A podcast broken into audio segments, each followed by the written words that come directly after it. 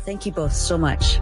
You've been listening to the Electronic Intifada with Ali Abunimah and Nora Barrows Friedman speaking with Haider Ait and Ahmed Abu Fool.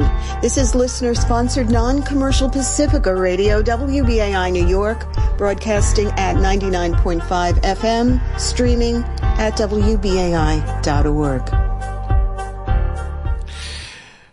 time now is 7 p.m. Stay tuned for Off the Hook here on WBAI New York 99.5 FM and WBAI.org online. Stay tuned.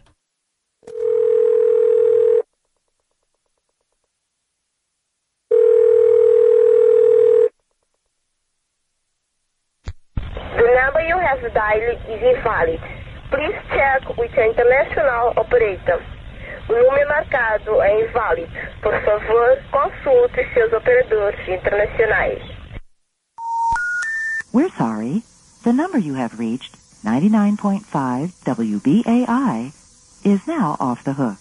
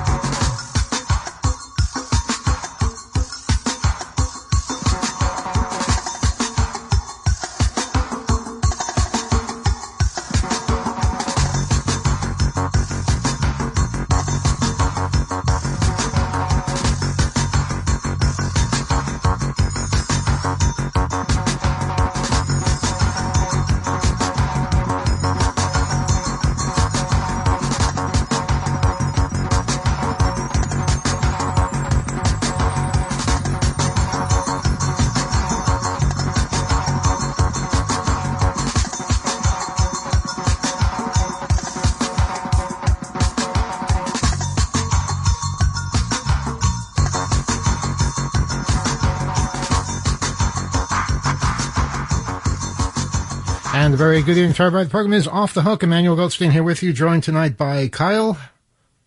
Kyle? Over here. How you doing? Uh, over in Skypeland, uh, we have um, Rob T. Firefly. Good evening. We have Gila. Good evening. And we have Alex. Good evening as well. Okay. Uh, it's, um, it, has been an interesting week. Um, update on all the Hope business we were talking about last week. Um, we are still uh, working on um, um, getting more people involved. But we've had we've had some amazing uh, meetings since last week uh, with uh, core organizers and and staff people from all over the world. And I realize, you know. I was worried last week uh, that we weren't getting a stronger response as what we're used to, but uh, after having um, um conferred with all the uh, different people that we um, we are so um, um, lucky to have working with us, it's going to be an awesome event, regardless. When, no matter how many people are there or aren't there, uh, we are going to have uh, some, some, incredible things um, going on. So, looking forward to the um, uh, the conference coming up uh, July 12th through the 14th at St. John's University, Hope XV, our 15th Hope Conference. Hope being hackers on planet Earth. There's going to be more information tomorrow on the 2600.com webpage. And also, if you go to that webpage, you'll see a link on the top of it right now that'll take you to um, our overtime show that follows this show on YouTube. So all you need to do is click on that, and um, and and you'll be transported over there, where you can join in, call us, or just listen to more of us. Yeah, spread the word, and absolutely stay tuned for more updates and information in the weeks and months ahead. Yes, Alex. I wanted to ask Did the did the CFP for Hope come out yet? The call for participation? Yes, in fact, we talked about that last week. You were there. Right. this is the problem. We can't communicate. Yes, Well- the call for participation has been out for about a week now, and uh, we've. Well, uh, I'll, I'll tell you why. Because I was looking for it in my inbox to forward it to somebody who wanted to participate, Uh-huh. and I couldn't find it. Well, um, okay, that's a good point. Uh, we we sent out an announcement saying that the CFP was out. We didn't send the CFP to people. Maybe we should do that. Maybe that's a better idea. That was my question. Yeah, did the Ah. official CFP come out? Uh, so Well, it came actually- out. It came out, but it came out on the Hope.net website. So what Oh. you're you're saying is that it's better if we take the CFP, make copies of it, and send it to thousands of people instead. Yeah. I Okay, mean, I would all right. say copies, but yeah, you know, email is fine. Well, yeah, we'll fire up the digital Xerox machine and, and, and take care of that. Um, All right, very good. I yeah. look forward to it. No, that's a, that's a very good suggestion. And these are these are the things we're bad at, Alex. You you know we are not good at marketing ourselves. We are terrible at that. You know, and uh, I'm I'm not I'm not really you know that upset that we're terrible at that, but it does hurt us because so many people come to me and say, "When's Hope?" and uh, you know, Hope was last week. they don't know about it, or they think it's in odd years when it's in even years and uh, things like that. So for now, hope.net is, is where you get all the information. 20second.com. Uh, you'll also get information there.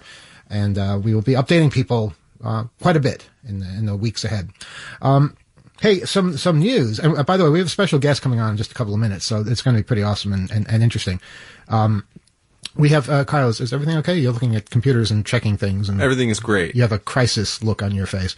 No, it's, it's okay? How would anyone know that? I don't know, but I know there was something going on with, with connections, and uh, it's all sorted, though, right? I don't have to panic about this. it's smooth sailing. This is radio, E. I know that. In fact, there's a big sign that says "Don't panic. It's only radio."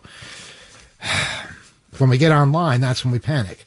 All right. Um, so you know, you remember uh, the um, the trial, the DeCSS trial back in the year 2000 uh, that I got hauled into court for.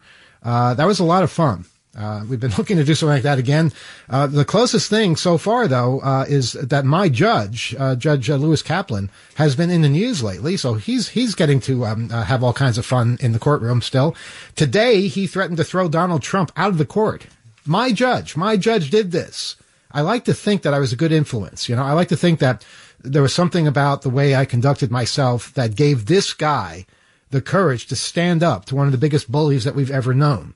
Now he said, and and there's news accounts of this everywhere. Uh, Lewis Kaplan is is the judge. He said Mr. Trump has a right to be present here. That right can be forfeited, and it can be forfeited if he is disruptive, which is what has been reported to me, and if he disregards court orders. So um, during this um, this particular trial, you know, I'm not even sure which one this is. There are so many of them, but it's um, I think it's the the, the sexual uh, uh, harassment and uh, uh, abuse uh, trial. Uh, One of those. There's several of those too. I don't know. Yes. it- you need a chart to keep track of all this. Uh, but basically, uh, after um, uh, an initial warning, um, Trump could still be heard making remarks to his lawyers, including "It's a witch hunt and it really is a con job." This is while his victim is testifying. Uh, that uh, basically uh, uh, accusing him of sexual abuse. He's already been found liable for this. Um, the judge, Judge Kaplan, then said, "Mr. Trump, I hope I don't have to consider excluding you from the trial. Uh, I understand you're probably eager for me to do that." And Trump said, "I would love it." He shot back, "I would love it," and and uh, Judge Kaplan said, "I know you would like it. You just can't control yourself in this circumstance, apparently." And apparently, that's where it stopped. You know, he didn't throw him out, but he got right up to the edge of the cliff.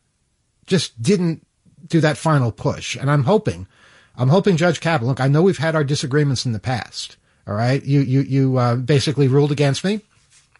I was upset at the time, but I've gotten over it. It's been 25 years, 24 years. Um, but now I'm hoping that you can find it within yourself to kick that guy out of your courtroom tomorrow if he's there or whenever he misbehaves next. Go ahead, Alex. Well, I, I will tell you this, E, and uh, I- if I recall from the DeCSS trial, uh, because I was there for quite a bit of it, and it was in fact I, it was before I was a lawyer. It was a couple of years before I became a lawyer, but it was one of the things that was actually quite inspiring to me. Uh, and and one of the things that I think um, was really like an exhortation for me to become a lawyer. So it was part of my my those were some of my very formative years. But I remember you playing some silly games with Judge Kaplan yourself, as a matter of fact, when uh, he had ruled that an injunction was to be put in place. If I recall correctly, you were enjoined from posting a link on the 2600 web page that would link to the source code for DeCSS. And for listeners that don't recall from 24 years ago, DeCSS stands for D Content Scrambling System. The Content Scrambling System was uh, the encryption system that was used on DVDs, which were essentially a monument to stupidity. And it was a teenager, I believe, from Norway mm-hmm. who came up with this code from DeCSS.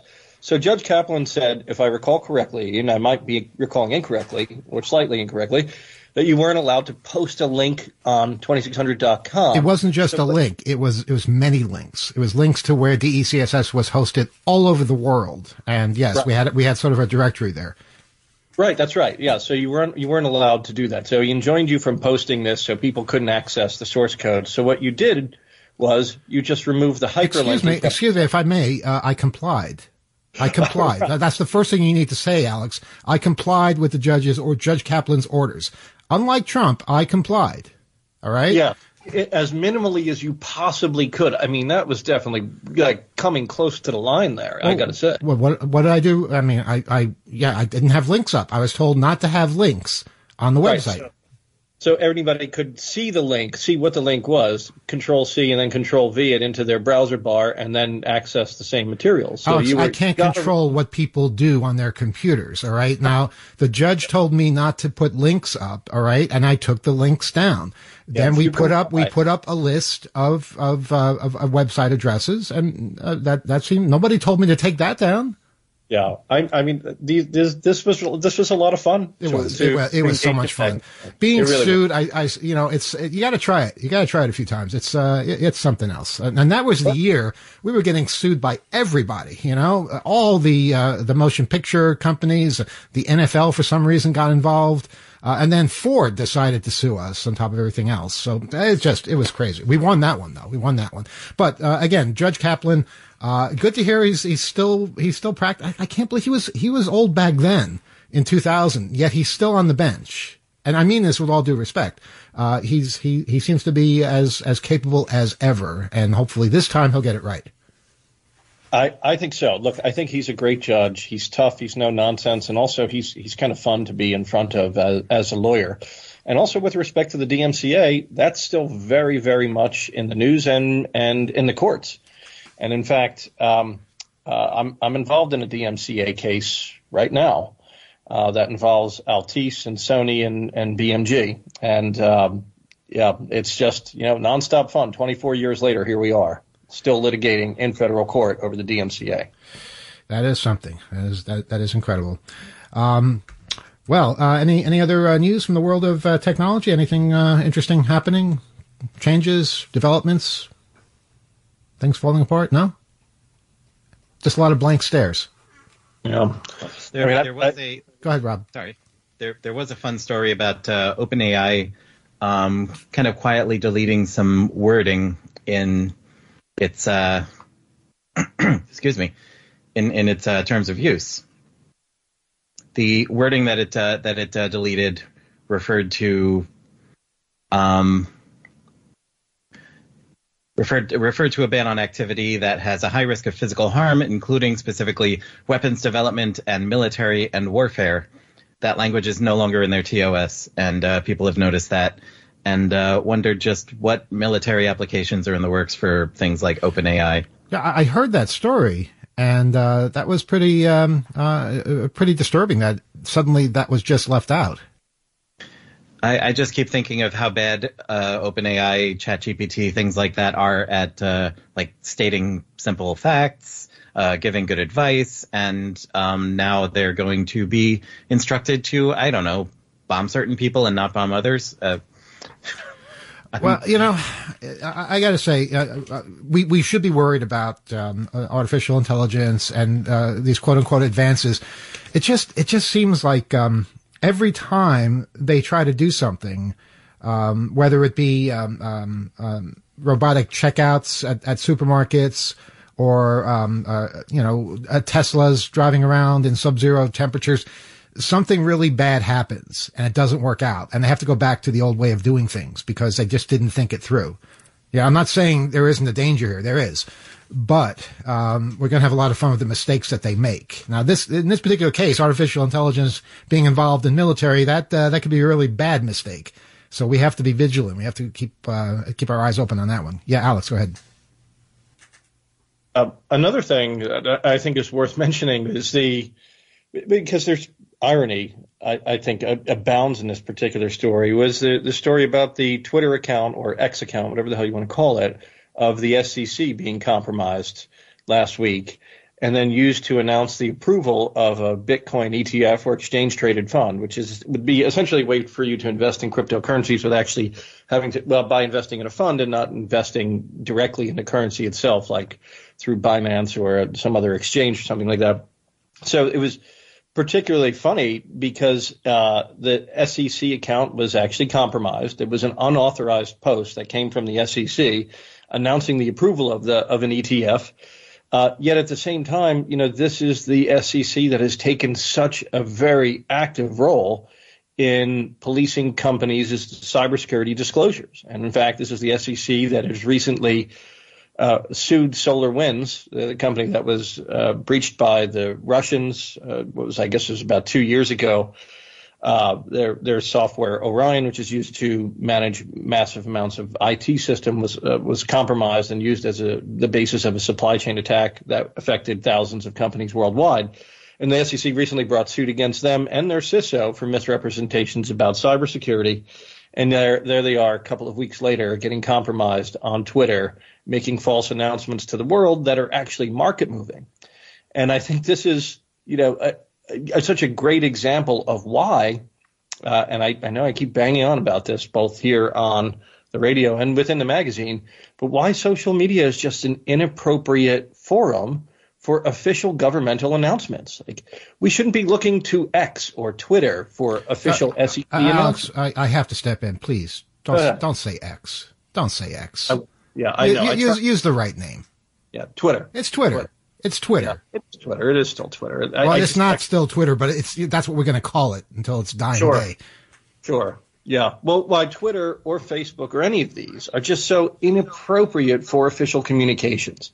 When they when you cannot guarantee the security of your accounts, and especially when many of these accounts are managed through third party service providers who have some kind of API access or persistent session access to these accounts, there are so many different ways that they can be compromised. And I just think this shows they are inherently untrustworthy. Okay. Well, let's leave that there because I want to bring in our special guest. Uh, who is Micah Lee. He is uh, Director of Information Security over at The Intercept, uh, a security engineer, open source software developer who uh, writes about technical topics and leaked data sets and the far right, frequent uh, Hope contributor as well. And he has just put out a book uh, which um, is, is going to be fascinating to many of our listeners, I believe, called Hacks, Leaks, and Revelations. Micah, welcome to the show. Hello. Uh, I'm excited to be here. Well, um, I want to read a little bit from the uh, from the intro here before we uh, we dive in. Uh, unlike any other point in history, hackers, whistleblowers, and archivists now routinely make off with uh, terabytes of data from governments, corporations, and extremist groups these data sets often contain gold mines of revelations in the public interest and in many cases are freely available for anyone to download. Yet these digital tomes can prove extremely difficult to analyze or interpret and few people today have the skills to do so. Now this book entitled Hacks, Leaks, and Revelations just came out on No Starch. It's available throughout uh, wherever you get books. Um, and um, uh, Micah says he wrote it for journalists, researchers, hacktivists, and uh, anyone else uh, who wants to learn the technologies and coding skills required to investigate these troves of hacked or leaked data. So this is not only a book; this is an incredible tool. Uh, from from what I'm hearing, first of all, Micah, congratulations on, on, on getting this done. Thank you. Yeah, it's my first uh, time writing a book. It turns out it's a lot of work. Now, can you can you give us um, a specific or even a, a theoretical example of uh, leaked data being made available to people who who don't have the necessary skills to process it? What kind of uh, vital details might they miss? Um, I'll use a big example that I use throughout the book, which is the BlueLeaks data set, which um, was basically uh, it was dumped on the internet in 2020 in the middle of the Black Lives Matter uprising. Um, Anonymous took credit for for hacking uh, hundreds of different police uh, websites. Most of them were uh, fusion centers, and they all basically had the same kind of shoddy uh, web application, and they were all hosted in the same place and stuff. So, so they hacked them all, and it was 270 gigabytes of data. And um, uh, yeah, this data basically includes a whole lot of stuff, but uh, but a lot of it that, that I was interested in was a lot of like police misconduct around spying on the Black Lives Matter activists, um, and also around like fusion centers and how they work and how they, uh, you know, sometimes even spread disinformation to local cops and things like that. Wow. Yes. Now uh, we heard about BlueLeaks, and uh, that's that's uh, prominently featured in your book.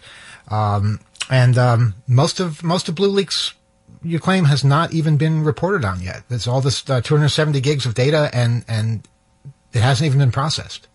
Yeah. I, so when it when that was happening, I spent a whole lot of time looking in one little corner of BlueLeaks, uh, the NCRIC folder, which is the Northern California Regional Intelligence Center, um, which is my local fusion center. So I spent a lot of time looking at that um, a few people in like Austin, Texas looked at the Austin Fusion Center. A few people in Maine looked at the Fusion Center. But there's just so much more than that. Uh, it's, it's all across the United States. And for the most part, most of it hasn't even been reported on, um, which is interesting. And actually, like, I, I noticed that in the last few weeks, there's actually been a few new stories coming out of BlueLeaks, even though this was from 2020, um, including like The Guardian in December uh, posted a story that was uh, like U.S. police agencies took intelligence directly from IDF leaked files show. Wow. And it was, uh, yeah, that's, so I guess training, training materials about Muslim extremists were taken from, uh, you know, IDF and pro-Israel groups. And so that's, so yeah, there's, there's still stuff in there. Um, and and I'm hoping that more people will will look into their local police. Now, you, uh, if I'm not mistaken, uh, got your start um, uh, working with this kind of thing uh, with the uh, the Snowden Archive. Is that correct? Yes, it is. The Snowden Archive was the the first data set that I started working with, and also kind of how I accidentally fell into journalism. Um, like while uh, Snowden was leaking documents, I actually was working at EFF um, I was a staff technologist, and uh, I got an anonymous email from just uh, uh, you know someone I had no idea who it was, and it was encrypted to my PGP key, and it was like like hey, can you please help me teach some journalists how to use encryption?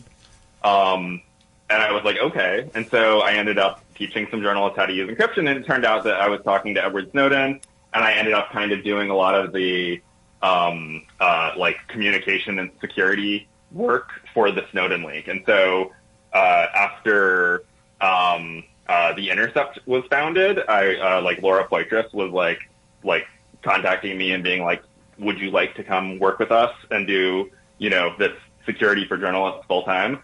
Um, and then I started, you know, after I started working at the Intercept, I also kind of did a bunch of journalism myself. I, I didn't really I, I was never trained in it. I didn't really expect it to happen, but um, but it's very interesting and uh, I like it.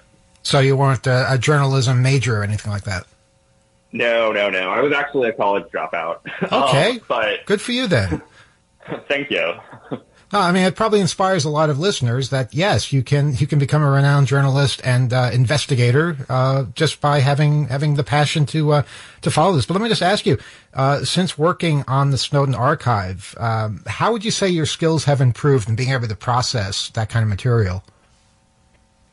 So, like starting working on the Snowden archive, I was really into hacking. I was really into like going to Hope and going to DEF CON and things like that, and um, uh, I worked as a web developer. I did a lot of like PHP, MySQL stuff. Um, and I was really interested in this stuff, but I had never actually, I didn't really have a background in like data science. I never had actually like worked with big sets of data. And so I sort of kind of taught myself a lot with the Snowden archive, which is, which is a very difficult way to teach yourself because, you know, you have to do it on air gapped computers and you have all sorts of restrictions and all sorts of stuff. Um, it, it was an intense time. But uh, since then, um, I've spent like the last 10 years doing this, and there's just so many data sets that keep coming out that are like, you know, in lots of different formats. Sometimes you have big dumps of emails. Sometimes you have like a SQL database. Sometimes you have, I don't know, like a scrape of, of thousands or millions of JSON files or, or whatever, uh, or collections of Office documents. And so basically, like, I've learned how to look through all of these and, you know, in this book, I'm kind of go through all these different types of data sets and show you how, how to deal with them. Alex, I believe you had a question. Yeah, I, I Mike, I, I just want to say I, I, think it's fantastic that you're self-taught in, in so many respects, and um, I, I, I want to go back to one of the things that you mentioned, with, which was that uh, Snowden had contacted you asking if you could teach others to use PGP and encryption, which I think is hilarious. I mean, knowing what we know now, I think people forget that uh, Glenn Greenwald uh, had no idea how to use encryption back then. And then I think it was very ironic that he became such a, a pro privacy uh, advocate um, and was so internationally known for being pro privacy. But at the time, uh, Snowden actually had to pass him over, and it seems like go to you so he could so, and you and Laura presumably could go and, and help him understand how to use encryption. I think that's that's that's, yeah. that's really funny. That's, that's it's, exactly it's what happened. Yeah. and I I spent like a few weeks trying to. um I mean, Glenn, Glenn was living in Brazil and I was living in Berkeley, so just like trying to as much as I could, um, you know, over not encrypted channels because he wasn't really using encryption yet. Teach him how to use encryption um, and teach him how to use PGP. It was very, it, w- it was difficult, but PGP is like notoriously like pulling teeth. It's, it's a very hard technology to use. Um, ultimately, we ended up actually getting Pidgin and OTR uh, encryption working, like like with over Jabber, and that turned out to be much simpler. Um, but t- but like I don't know, today those problems have been solved. It's great. You could just use Signal, and you have end-to-end encryption, and it's easy. Um, security is much, much, much better today than it was in 2013, and I think a big part of that is uh, thanks to the Snowden leak. Yeah, no, no doubt. And one, one of the other things uh, I wanted to ask you about, in terms of working with the, these data sets, you mentioned uh, the BlueLeaks data set. I, I think, if, if, if I recall correctly, that came from distributed denial of secrets, right? Is that the is that where that was originally distributed? Yeah, yeah, it was. Um, uh, the the group that, that claimed responsibility was anonymous, and they leaked it to distributed denial of secrets. And, and so I, I work closely with DDoS secrets, um, and uh, all of, and so a big part about this book is that it teaches you how to look through data sets, but it uses real data sets as examples. And so all of the data sets that you download, like as you're following along, all come from DDoS secrets, um, and they're all public and available for everyone to download. Um, but yeah, BlueLeaks is, is, is the big one um, that's from DDoS Secrets. That, that's that's fantastic to to know we we've had distributed denial of secrets, DDoS secrets on here a couple of times over the la- the last couple, uh, last few years, and they've they've always been fantastic. They do such great, uh, fearless work. One of the issues that came up, um, and I guess God, this had to be about a year and a half, two years ago, was that in in the immediate wake of the Russian aggression in Ukraine, the, the Russia v. Ukraine war starting. I don't know if you recall, there were these massive data leaks from Russian enterprises, from companies, from government uh, institutions all, all around the world, and DDoS Secrets was putting them out there. But the problem that they had was that there just weren't enough Russian speakers. And with all these documents being in a foreign language, all of them being in Cyrillic, it became really difficult to separate the signal from the noise. Is this still a, a big problem, do you think, Micah? Yeah, this is definitely still a big problem. And I remember that a lot. I actually, I wrote, I wrote all about the like dozens and dozens of huge data sets um, that, that DDoS Secrets was publishing at the time. And um, I worked on on this big international collaboration, like looking into these data sets. I actually talk about it a little bit in the book. In fact, actually, one of them is um, uh, VGTRK, which is um, a massive uh, like state-owned TV station uh, or or uh, company full of TV stations across Russia. Um, and in, in, in, the example of email, of like reading email dumps, uh, reading other people's email in my book, there's a, I had searched for the Cyrillic uh, transliteration of Tucker Carlson, and I showed like a screenshot of, of, of like a Tucker Carlson segment that's being played on Russian TV, um, where he's, uh, I forget exactly, but basically saying Hunter Biden Ukraine conspiracies. Um, but, but yeah, uh, like that's definitely still a problem. Um, uh, especially with the Russian stuff, because there's like a lot of, uh, you know, Russian speaking journalists who are in Russia, but it's really not safe for them to be looking through this data. And there's like a handful of, you know, Russian journalists that are kind of in exile working on it. Um, and there's a few really good uh, newsrooms that are uh, doing a lot of critical reporting on Putin and on Russia. Um, but you know, like like just the scale of the data is intense. Um, but also, this isn't just a problem with, with the you know massive amounts of, of Russian data sets. It's kind of a problem with all the data sets because basically, like every single day, pretty much, there's new big data sets that that you know probably a lot of them have really interesting newsworthy stuff that the public should know about. And there's so few people that really know how to how how to even download them, much less once you get them, how to actually like like dig into them and and figure out what all their revelations are. Um, and so I feel like I'm kind of drowning in data sets, and there's just I have to skip most of them when I hear when I hear about a data set. Like you know, a tiny percentage of them I like go and grab and look at because I'm normally busy working on other projects and stuff. So what I'm hoping to do is just make a lot more people that that have these skills and that that can start doing this work. You're building an army. It sounds like. exactly. Wow, that's that's awesome. Go ahead, Alex. Yeah, and, and Mike, what about you know, speaking of just you know the, the volume of data sets, right? I mean, the volume and velocity of data that's that's being leaked or exfiltrated in some way is so extraordinary lately, and I think a lot of that is born out of uh, things like supply chain attacks. Uh, ha- have you looked at any of the data or played around with any of the data from the recent uh, breach of the MOVEit file transfer system? I don't know if you recall or if our listeners recall, but the MOVEit file transfer system was was hacked ostensibly by uh, a Russian group by the name of Clop, which uh, translates roughly to bedbugs in Russian. And MOVEit is essentially like an FTP program or file transfer protocol program. And a lot of companies just left data in this FTP system, which had this universal vulnerability that was automated, uh, that was the exploitation of which was automated by Clop. And they were able to steal massive amounts of data from hundreds of companies and then, Mike, as you probably saw, they posted a lot of this data out on the dark web if companies did not pay them an extortion to take it down. So there's massive amounts of data from Clop that's out there right now that relates to a huge chunk of the Fortune 1000 uh, in the U.S. and around the world. Have Have you played around with with any of that yet? So I, I, I followed this whole huge breach somewhat, but I haven't actually looked at any of the data from it. Um, uh, and that's like an example. Like I'm sure that it's full of, of, of stuff, especially like for massive, you know, international conglomerates and big companies. I'm sure that there's a lot of really interesting stuff in there.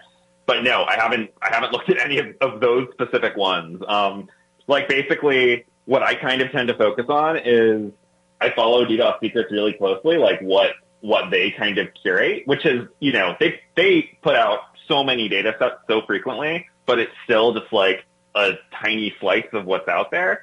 Um, so I follow what, what, what they curate. And then also if people like reach out to me directly to, um, you know, tell me about something or to just privately send me data or something like that. Um, uh, but yeah, so I had heard about that. I followed it in the news, but I, I didn't actually download any of that data. Um, yeah. Yeah. I, will tell you, in speaking of downloading, it was, it's actually kind of funny what happened with it too, is because they, they had all the data available on the dark web. This is Clop. Right? So everything was through a .onion site. And some of these data sets would be like 300 gigabytes, you know, huge yeah, amount of data downloads. It's not going to work over a Tor. I mean, it's going to work. It's just going to take you weeks. Well, exactly. Um, and and companies themselves who, whose data were released, I've, I've, I've, represented a number of them, and it became impossible to get the data and then to validate that it was in fact their data, or even try to figure out what the hell was in it, until Clop got wise to the fact that their download system was horribly broken, and they created uh, torrents for these companies' data. So that was how they solved it. All right, go ahead, Kyle. You have a question? Um, yeah, hi, Mike. Micah. I, I was wondering, were there any, um, this has a lot of different software tools and things that, um, I had never heard of. And so I really encourage a lot of people that are interested in, in, in the steps involved in doing this kind of investigative work. But I, my question was, are there any tools that you, like, wish, wish you had, or are there, there things that you don't have or that haven't been, uh, created yet and shared that would be useful in this that that you haven't yet stumbled upon good solutions for? Um, I mean, I'm sure there's a lot. There's like what I often end up doing, and and what like a big part of the book actually is devoted to, is writing custom stuff. So if you have a specific data set that doesn't really fit the existing tools, that's why a big chunk of the book is to teach you Python programming so that you can just start writing your own like very simple scripts, but that are able to just like like go through stuff. And I feel like there could be tools that could um, improve a lot of that work and make it easier for people that don't to, to do without having to do any programming. Um, but also, you know, for everyone who's intimidated by programming, um, it's like that uh, there is definitely programming in the book, but it's um, uh, it like holds your hand through the entire thing. It doesn't expect any prior experience. So if you're interested in this, but you are uh, uh, you know not sure about the programming stuff, um, you could totally do it, and you can totally follow along, and it like teaches you the pro- not just like like how it works, but the whole process. It's like okay, try running your code now. You see this output now. Try and add this thing and run it again, and um, and another thing about about that is that uh, uh, if you use, you, I mean, you were talking about like ChatGPT earlier, uh, you know, ChatGPT for evil, but ChatGPT can actually be very useful for helping you write code. Um, and so I think that if you pair this with with ChatGPT, where you you don't actually share any data with ChatGPT or OpenAI, you just say, I'm writing a program. I want to look through all the rows in a spreadsheet um, and do this and it can give you little bits of example code that then you could edit. And I think that that could actually save a lot of time. Um, and actually, speaking of, of you were asking about about tools that that will be great to exist that don't really exist. I think that there are potentially some AI things that could be helpful, but for most of this stuff, I really don't want to trust third parties with the data.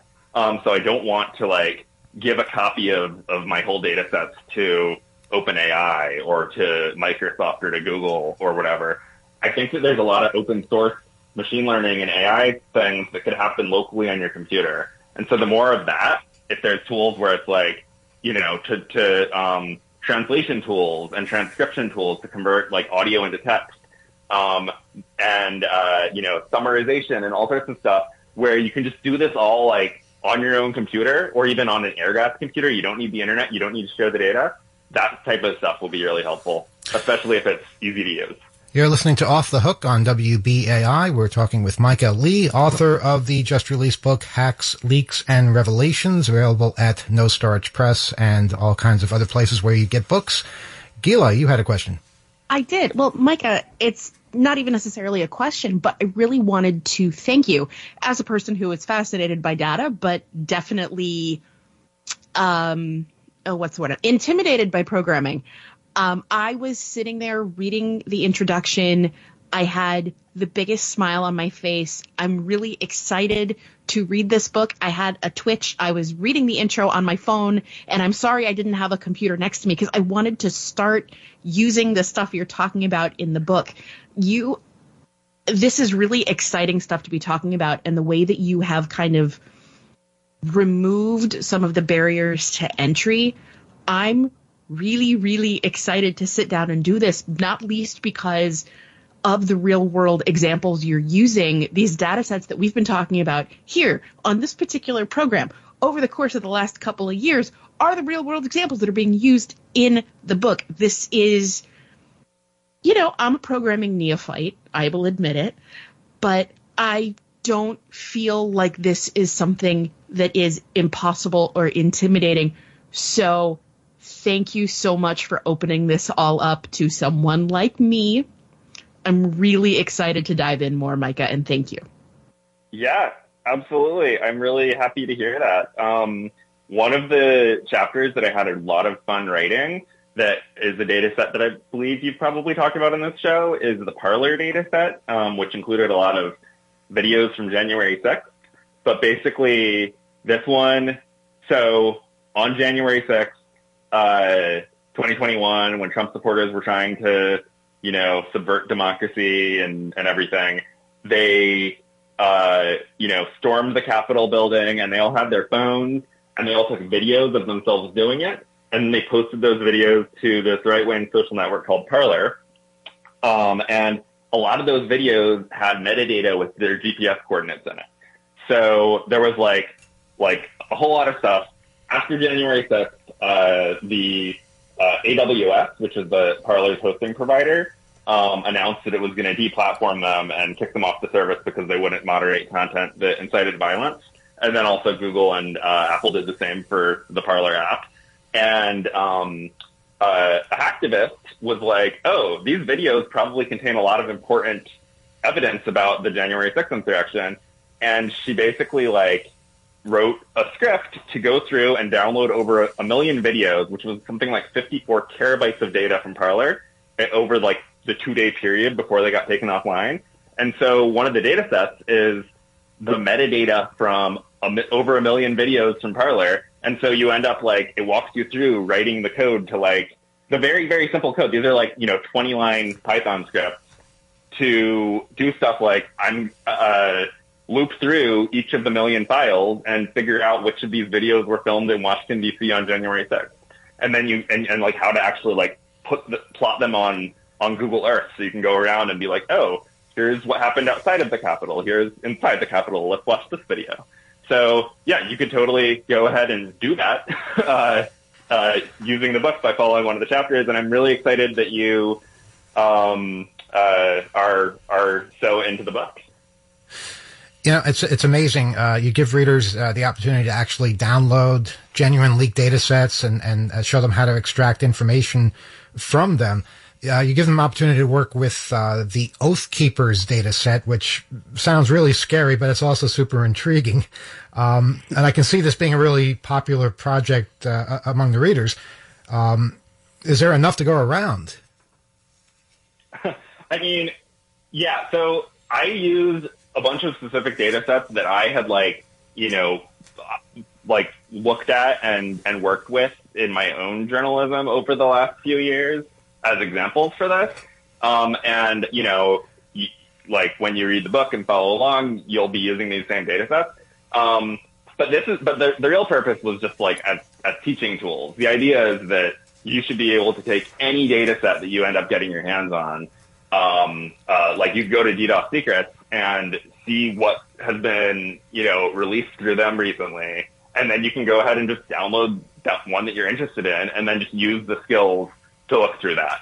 So, uh, yeah, there's definitely enough data sets to go around. There's, there's hundreds and hundreds and hundreds of terabytes of data that are just, you know, out there with a lot of really interesting stuff in them. Uh-huh.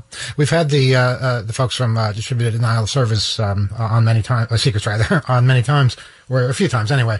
Um, would you consider them a, a, model in, in how to process and and share uh, leaked data sets? Yeah, I mean, I really like how they work, and I actually think that it would be great if if it wasn't just them, if there was like more organizations that did similar things. Uh, uh, and and it wasn't like just this one group is, is all we have because things have been kind of like tenuous in terms. It's like a tiny, scrappy collective that you know have very few. They have like two paid staff and they live on a stipend and. I don't know. I'm always nervous about the future of it, and um, I think that yeah, uh, go ahead and donate to DDoS Secrets if you can. Um, but uh, it would be great if more organizations started doing this type of work. But you know, obviously there's a lot of uh, risks. People people tend to really not like it when you publish their leaked data. Um, uh, but I really like that they make a lot of data sets public, but then they also make a lot of data sets uh, what they call limited distribution, which means um, instead of making them just available for anyone to go online and, and download, they uh, give them to journalists and to researchers um, that request access. And so this is a way that they can protect a lot of privacy. Because one of the things about data sets is oftentimes you end up with like huge databases of people's phone numbers and email addresses and other private information. And maybe there's some really interesting stuff in there, but also there's a lot of private data in there. Right. And so what they're able to do is, uh, like actually a good example is the Oath Keepers. Um, the, the, the Oath Keepers data set, there was actually two parts of it. There's a public part that anyone can download, and that's just a dump of all of their email from the Oath Keepers email server, from oathkeepers.org email addresses. And then the private part is like membership lists and donation lists and things like that. And so what ended up happening is like a lot of newsrooms requested access to the private parts and then spent a lot of time doing like real investigative journalism, tracking down all these people who, you know, had at one point, uh, you know, maybe been an Oath Keepers member or a donor or signed a petition for them or something like that and figuring out how many of these are, you know, currently active law enforcement, how many of them are politicians in elected office right now and things like that. But, you know, just because your name is on one of these lists doesn't necessarily mean that it should be public for the whole world. Right. Um, especially if somebody else, you know, like, like you, you never know. You have to, you have to do real work to verify data. Um, and so I think the whole limited distribution model does a whole lot to solve that. Interesting. Yeah, but you know, um, uh, uh, DDoS Secrets is also targeted just for doing this. You can't even link to them on Twitter. That's been the case since before Elon Musk.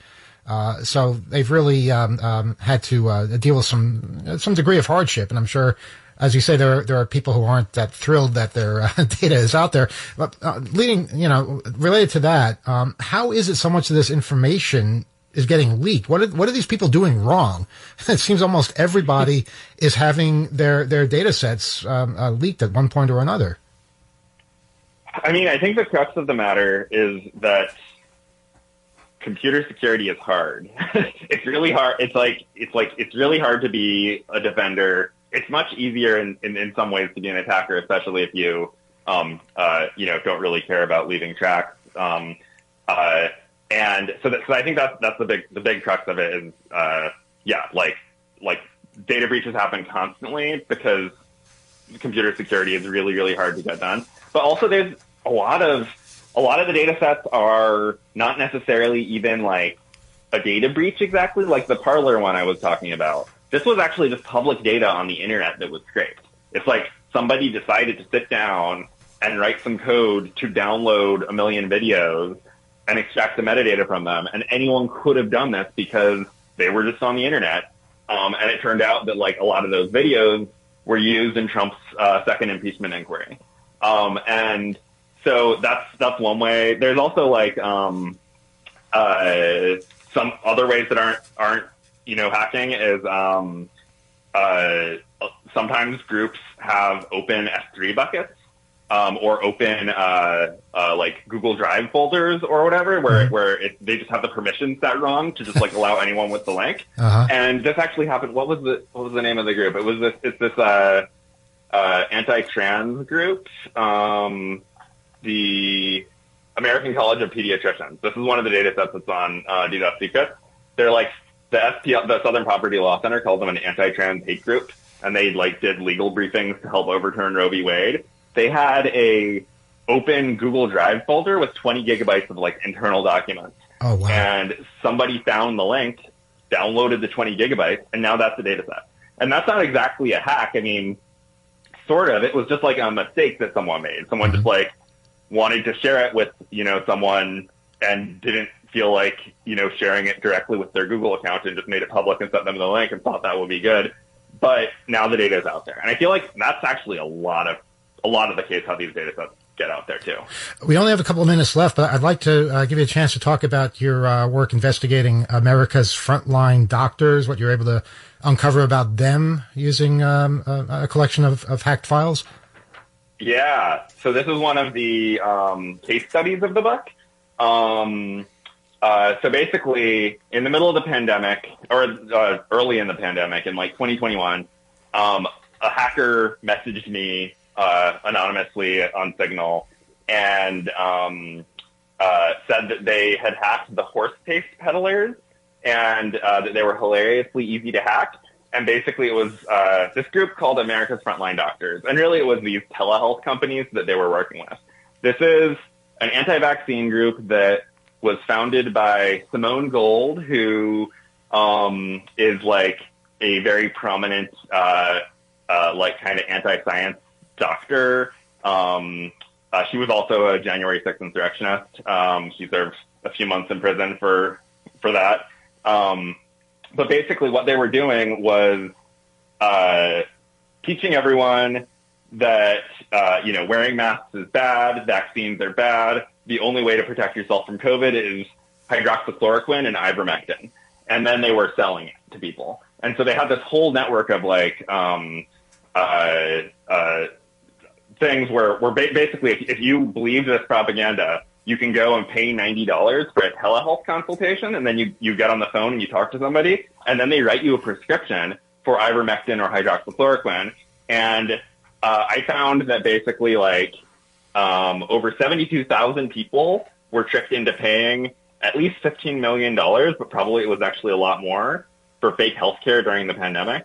Um, and yeah, there's a whole case study on how, how all this worked. In this case, it was this isn't a public data set. This is a private data set that a hacker just sent me um, privately, and so it's not public data. And in fact, it really shouldn't be public data because it's uh, you know patient records of it was actually like 250,000 patient records, um, and only 72,000 of them had ended up paying. But um, uh, yeah, it's people's private health information, and that shouldn't be public. But I basically ended up finding uh, uncovering this huge scam that ended up, uh, you know, triggering a congressional investigation into them.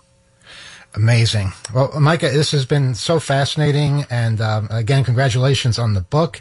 Uh, it's called Hacks, Leaks, and Revelations, available through No Starch Press and wherever you get books. Anything uh, that that you uh, want to tell our listeners? Any uh, links or, or contact info or anything like that? Yes. Um, go to hacksandleaks.com. That's the book's website.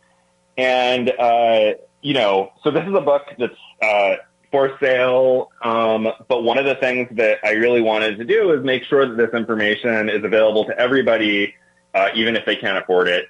Um, uh, and so I've released the entire book under a Creative Commons license. And so the whole book is actually available to start reading now um, on the website, hacksandleaks.com, if you want.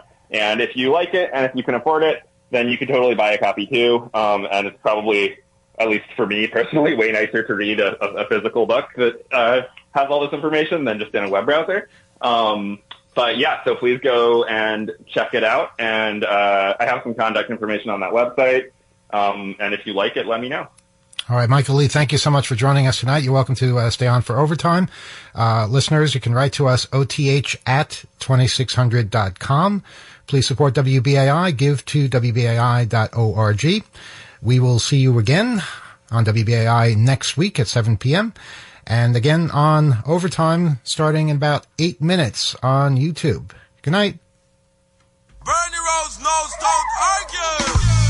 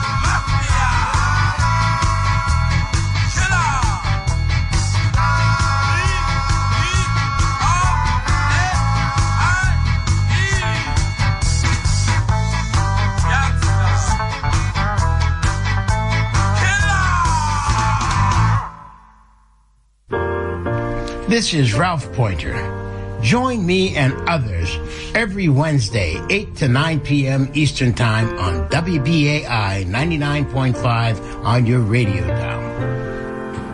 It would appear the human movement is such that at any moment in history, there are too few that understand possibilities of existence that would benefit all who inhabit this planet and are willing to act on this understanding. This program will feature that few. What are your views on these issues that impact your life today? What are your views on America today? What are your views on America's future? Can we talk? Call in 212-209-2877. Wednesday, 8 to 9 p.m. on WBAI 99.5 on your radio dial.